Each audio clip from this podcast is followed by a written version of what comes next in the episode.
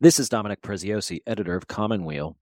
Developments like recent technological breakthroughs in artificial intelligence and the growing and evident impacts of climate change have given rise to a new set of previously unthinkable ideas that humanity's reign on Earth is coming to an end and that we should welcome it. On this episode, Commonweal senior editor Matt Boudway speaks with poet and critic Adam Kirsch, whose new book, The Revolt Against Humanity, unpacks these intellectual trends and offers reasons to be skeptical of their claims. That's coming right up on the Commonweal podcast.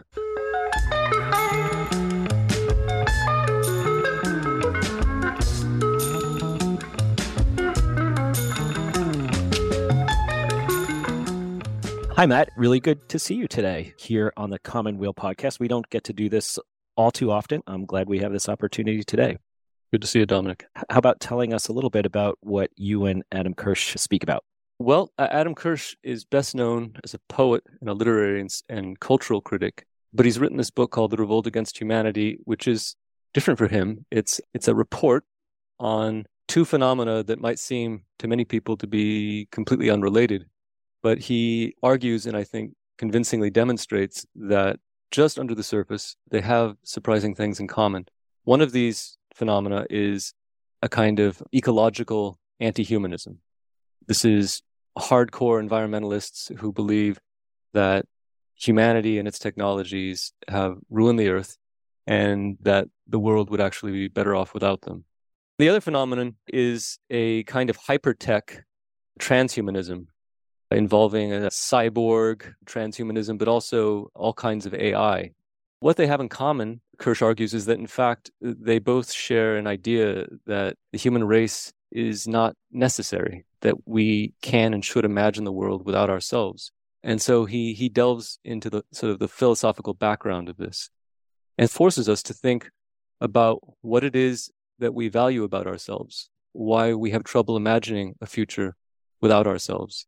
So the question is apart from sheer chauvinistic species loyalty, is there something about the human race that is necessary for the universe or is it at least necessary for us to be able to imagine our own future as part of the future of the universe? Uh, religious people, Christians and others, have one kind of answer for this, but of course, not everybody is religious. And there are a surprising number of people now, for the first time in history perhaps, who actually believe that we would do well to dispense with the human race or to replace it with something that bears consciousness and intelligence but isn't susceptible to all the frailties of the flesh. This sounds like a really important talk, and I'm glad you got to speak with Adam. Thanks, Matt. Why don't we take a listen?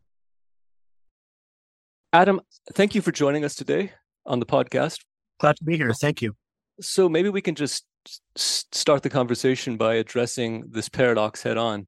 The people that you describe as anti humanists are technophobes. They think that broadly speaking, they think that human beings have destroyed nature by means of their technologies and that we should welcome the impending extinction of the human race and with it all of its inventions. On the other side, you have the transhumanists who, again, seem to be very different. They are technophiles. In fact, they think that humanity will be ought to be replaced by its own inventions, which will extend what's most valuable about humanity itself. So, what is the thing that ties these two together underneath that apparent contradiction? Right. Well, I am talking about people who ordinarily wouldn't be in the same room with each other and probably would regard each other as enemies. If you look at like Peter Thiel on one side and Greta Thunberg on the other side, they have very different ideas about the value of technology and about whether we should want more of it or less of it. But I think the key question that all of these thinkers that I'm writing about are asking is if the future brings us a world in which there's no longer human beings, would that be a good thing or a bad thing? Or even more specifically, would a world without human beings still be a meaningful and valuable world?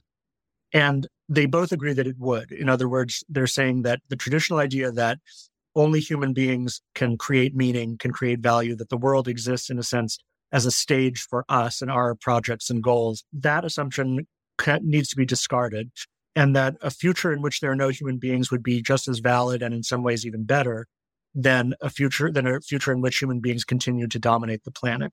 And they see this happening in two different ways, obviously. The people who I'm calling anti humanists look at climate change and species extinctions and the way that we treat the planet and say we are creating a situation in which we are going to be destroyed, or at least our technological civilization is going to be destroyed by our own sort of demands on the planet. And that we need to start thinking about ways to prioritize the perspectives of other beings. And sometimes these aren't even sentient beings, not just animals, but plants or even rocks or streams or oceans or weather systems. And they're thinking about a planet in which the needs of those things came first. How would we think about that? How would we even talk about it, given the fact that our language is, is fundamentally about us, our way of seeing the world? The other side, the transhumanists say, if there was a future in which humanity had been transcended by a kind of mind or a kind of being so superior to us that we couldn't even call it human anymore, would that be a bad thing? Would that be a, a tragedy? Is that something that we need to work to avert? And they say, no, in fact, that might actually be the destiny of humanity is to transcend itself by preparing the conditions for us to be replaced by something better. And they think that the most important role that humanity plays on earth is that we are the custodians of mind right now. As far as we know, we are the only minds like ours in the universe. And so what our responsibility is, is to make sure that mind continues to improve and continues to grow and spread throughout the universe and that we can't do that with limitations of our physical bodies. So we need to invent a way to eliminate, for example, sickness, to eliminate mortality, maybe even to eliminate embodiment so that we don't have to live inside bodies made of flesh and blood. And they think that if we get to a future in which people like us no longer exist, but as long as there's some kind of mentality, some kind of intelligent life, that would still be a good and meaningful world. Yeah. Well, maybe we could work backwards and, and start there with the transhumanists and uh, a distinction that arises in your treatment of that movement and its history is between what you could call cyborg transhumanism and what you could call AI uh, transhumanism. One is about remaking humanity itself so that we are no longer subject to the human condition as we've known it until now mortality all the various limitations of our embodiment. So this involves life extension it involves manipulation of the genome eugenics more generally. And then on the other side you have the idea that actually we shouldn't be trying to perfect the human body. We should just understand that what's valuable about humanity is mind is consciousness and that's portable. It doesn't need a body to support it. Could you say more about that? Exactly. So the sort of more straightforward project of transhumanism, and probably the earlier one, is to say the things that we perceive as limitations and evils in human life are things that we always try to eliminate as much as we can. So we try to eliminate sickness and, weakness and injury.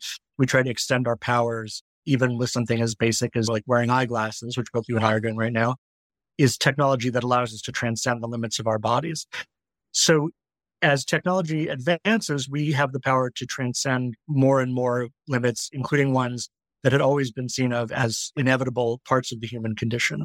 So, for example, we take it for granted that human beings are meant to live, you know, a maximum of you know, 100 years and usually less than that. But if we could create technology that would eliminate the possibility of getting many diseases uh, through genetic engineering, or if we were able to invent nanorobots, which is another technology that transhumanists are very excited about, which would be nanoscale machines that would circulate through our bloodstream and repair cell damage as they detect it so that our cells would essentially not age.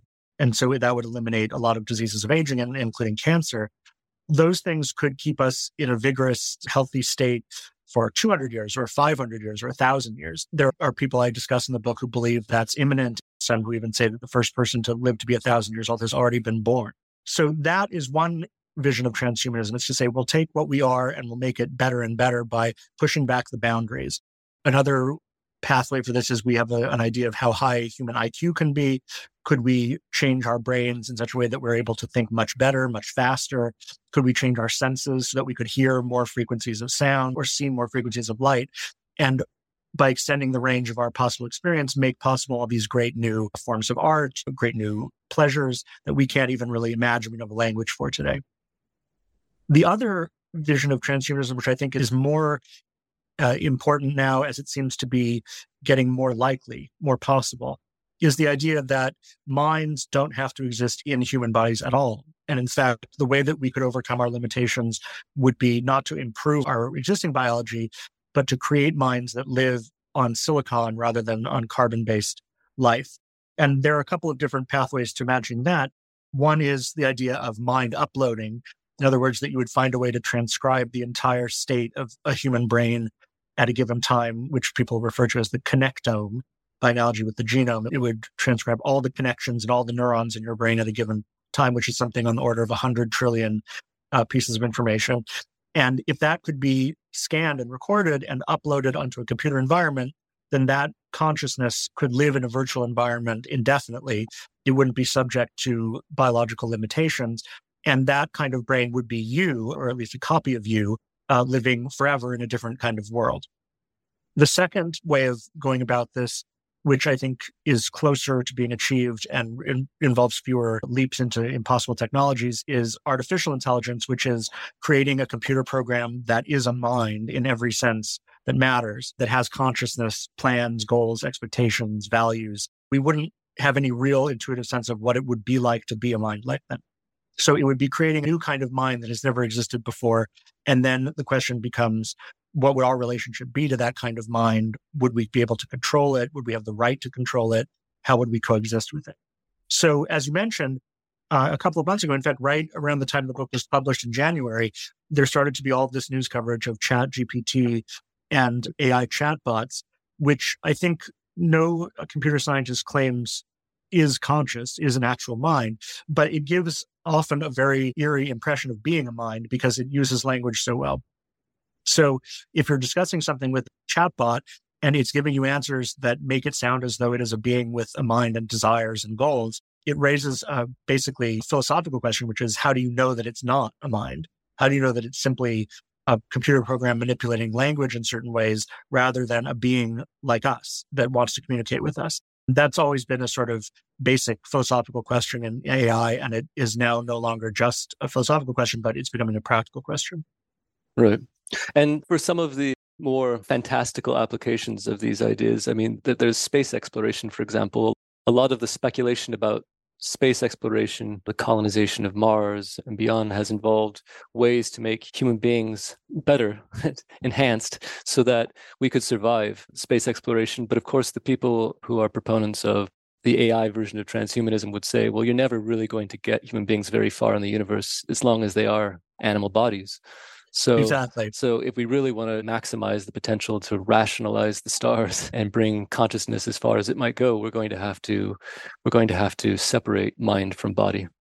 Exactly. There are some uh, actually very serious real scientists who think that's a good idea and that's something that we should be working towards, including one that I discuss in the book is Michio Kaku, who's a theoretical physicist who has written that if you could capture this connectome and translate it into electromagnetic patterns, then you could send it through the universe at the speed of light and have a real chance of getting some sort of consciousness out into deep space, which we'll never be able to do given the limitations of our own bodies. Where we will never be able to survive that kind of journey or time span.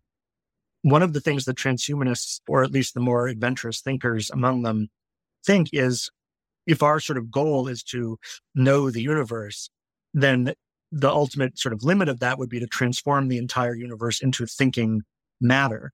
And there are people who think about what would it mean to organize all the matter in the universe in such a way that it became conscious, that it could think how many operations per second could such a universal computer perform. That obviously is not anything that's coming down the pike soon, but it's a way of thinking about what humans are for and what mind is for that exposes some of these core assumptions of transhumanism.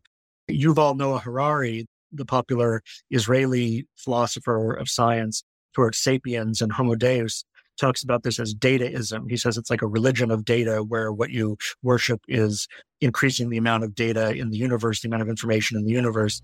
And the best way to do that would necessarily at some point mean, mean going beyond our limits as Homo sapiens. We'll have more of Matt's conversation with Adam Kirsch in a moment.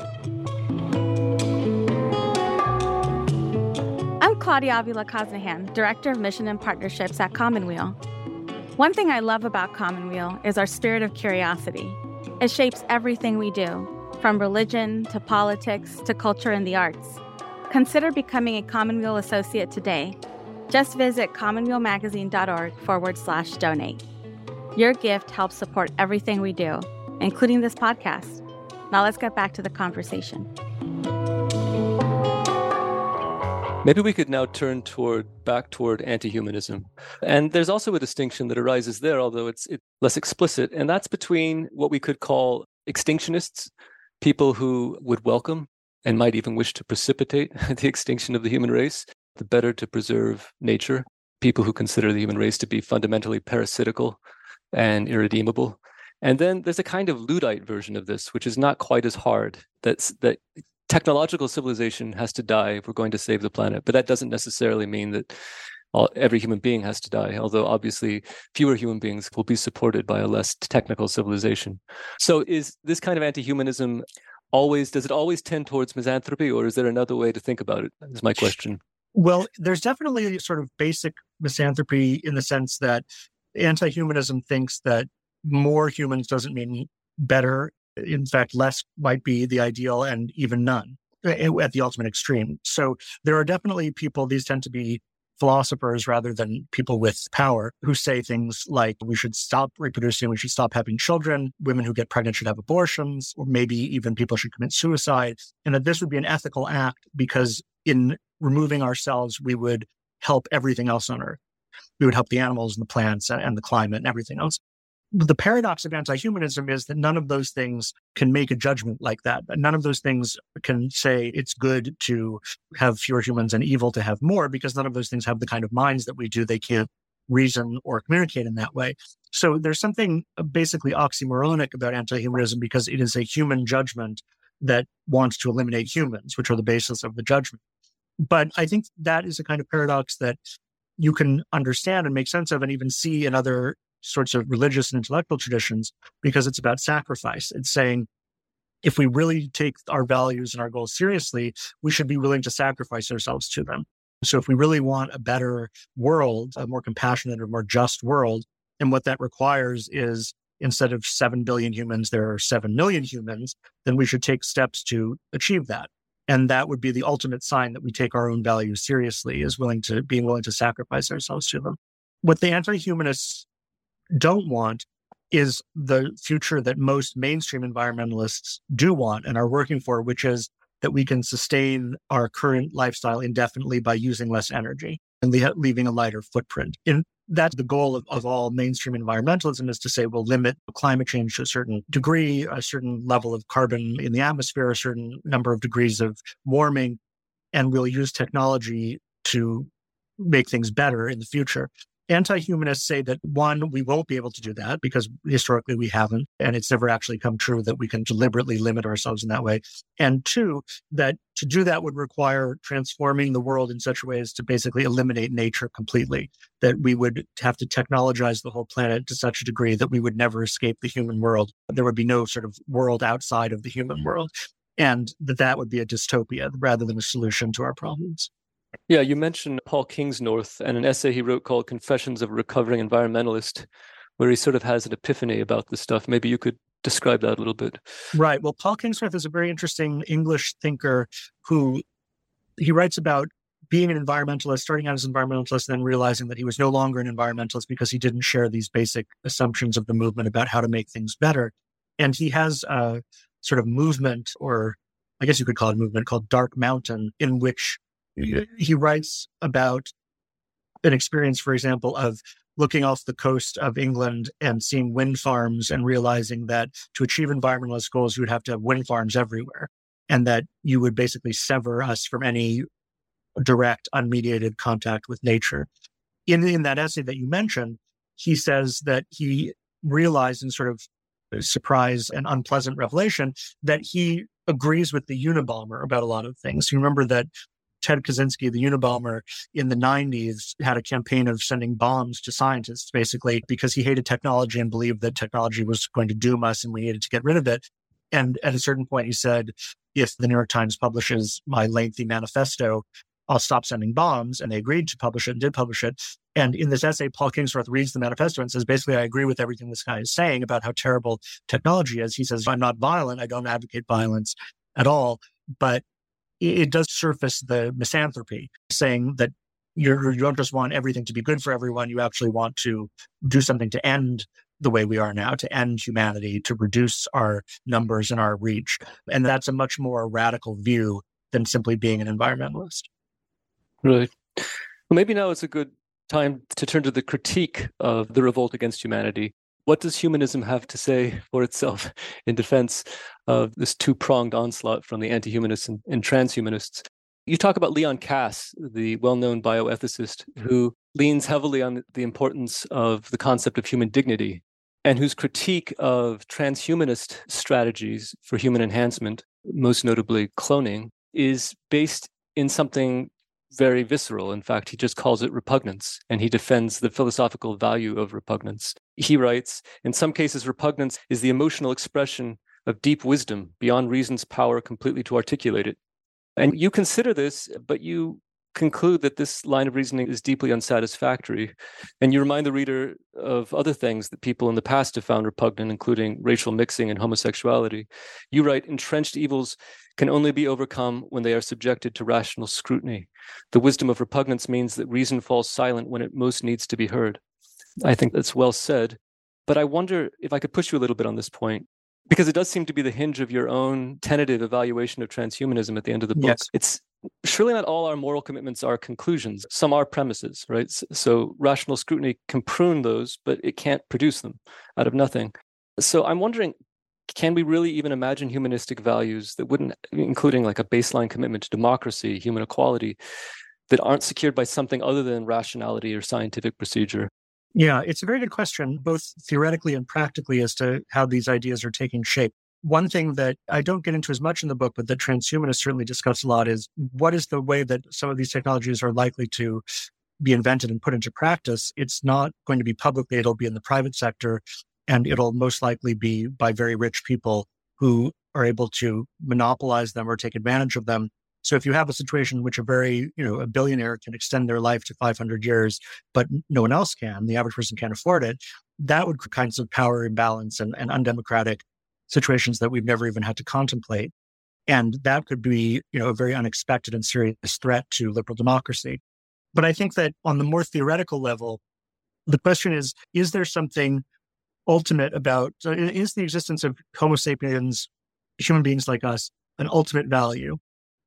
Or are we valuable because of certain things about us? And if those things could be transferred to another species or would even thrive better in our absence, would it be worth making that sacrifice? So if what if the premise is human beings are sacred because we're created in the image of God, for example, or human beings are the source of meaning in the world, that we are the pride of all created beings, that we are on the top of the hierarchy of being, and that a world without us would be sort of dead and empty.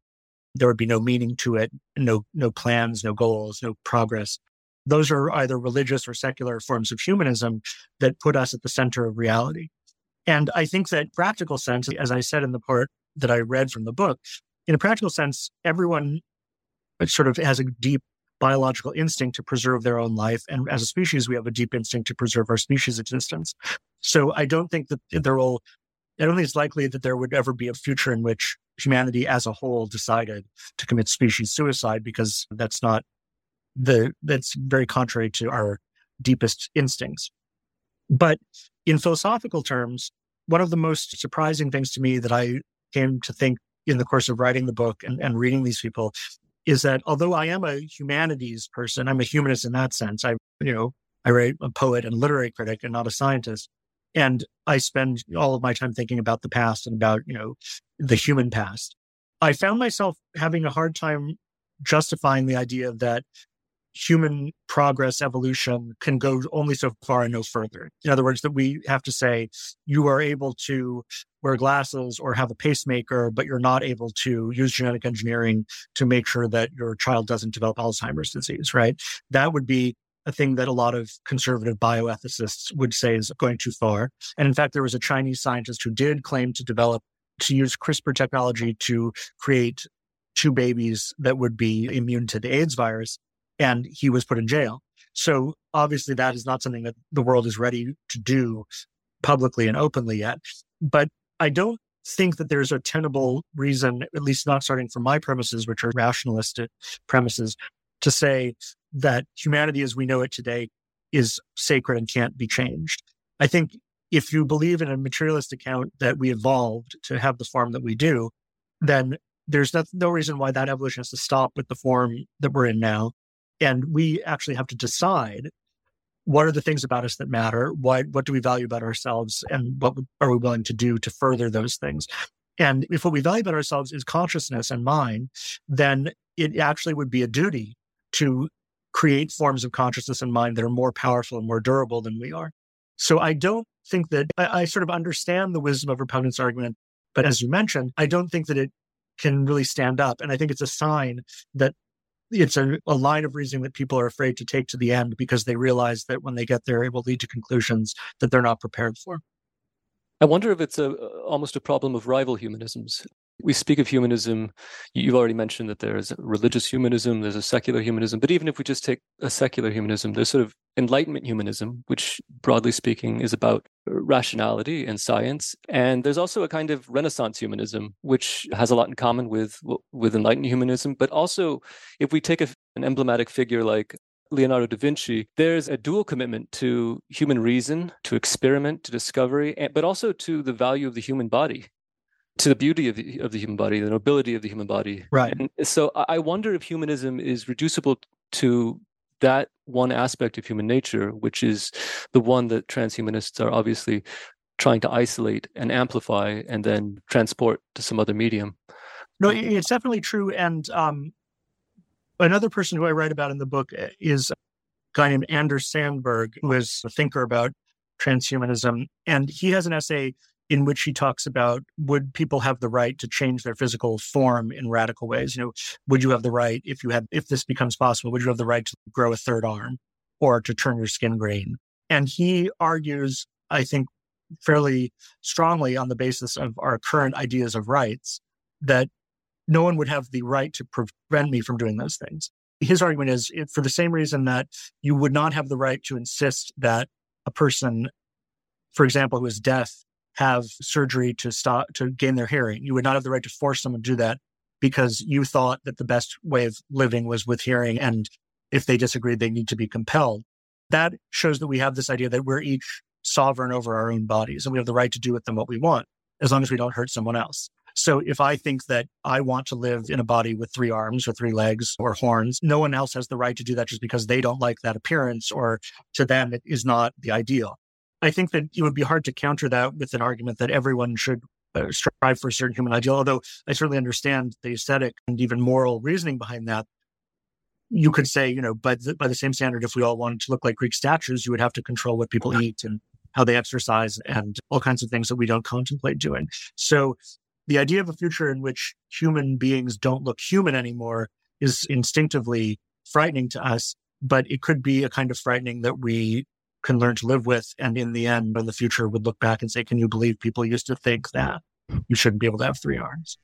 Adam Kirsch, thank you again for joining us today. Thanks so much. Adam Kirsch's new book is The Revolt Against Humanity Imagining a Future Without Us, available now from Columbia Global Reports who happen to be our neighbors here in the Morningside Heights neighborhood of Manhattan. Uh, look out for a special package of essays that responds to Kirsch's book in an issue of Commonweal later this fall. For the Commonweal podcast, this is Dominic Preziosi.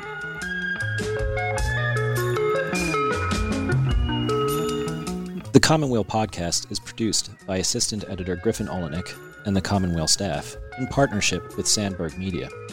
Wally Boudway composed the music, and David Dault did the editing. For the Commonweal podcast, this is Dominic Preziosi.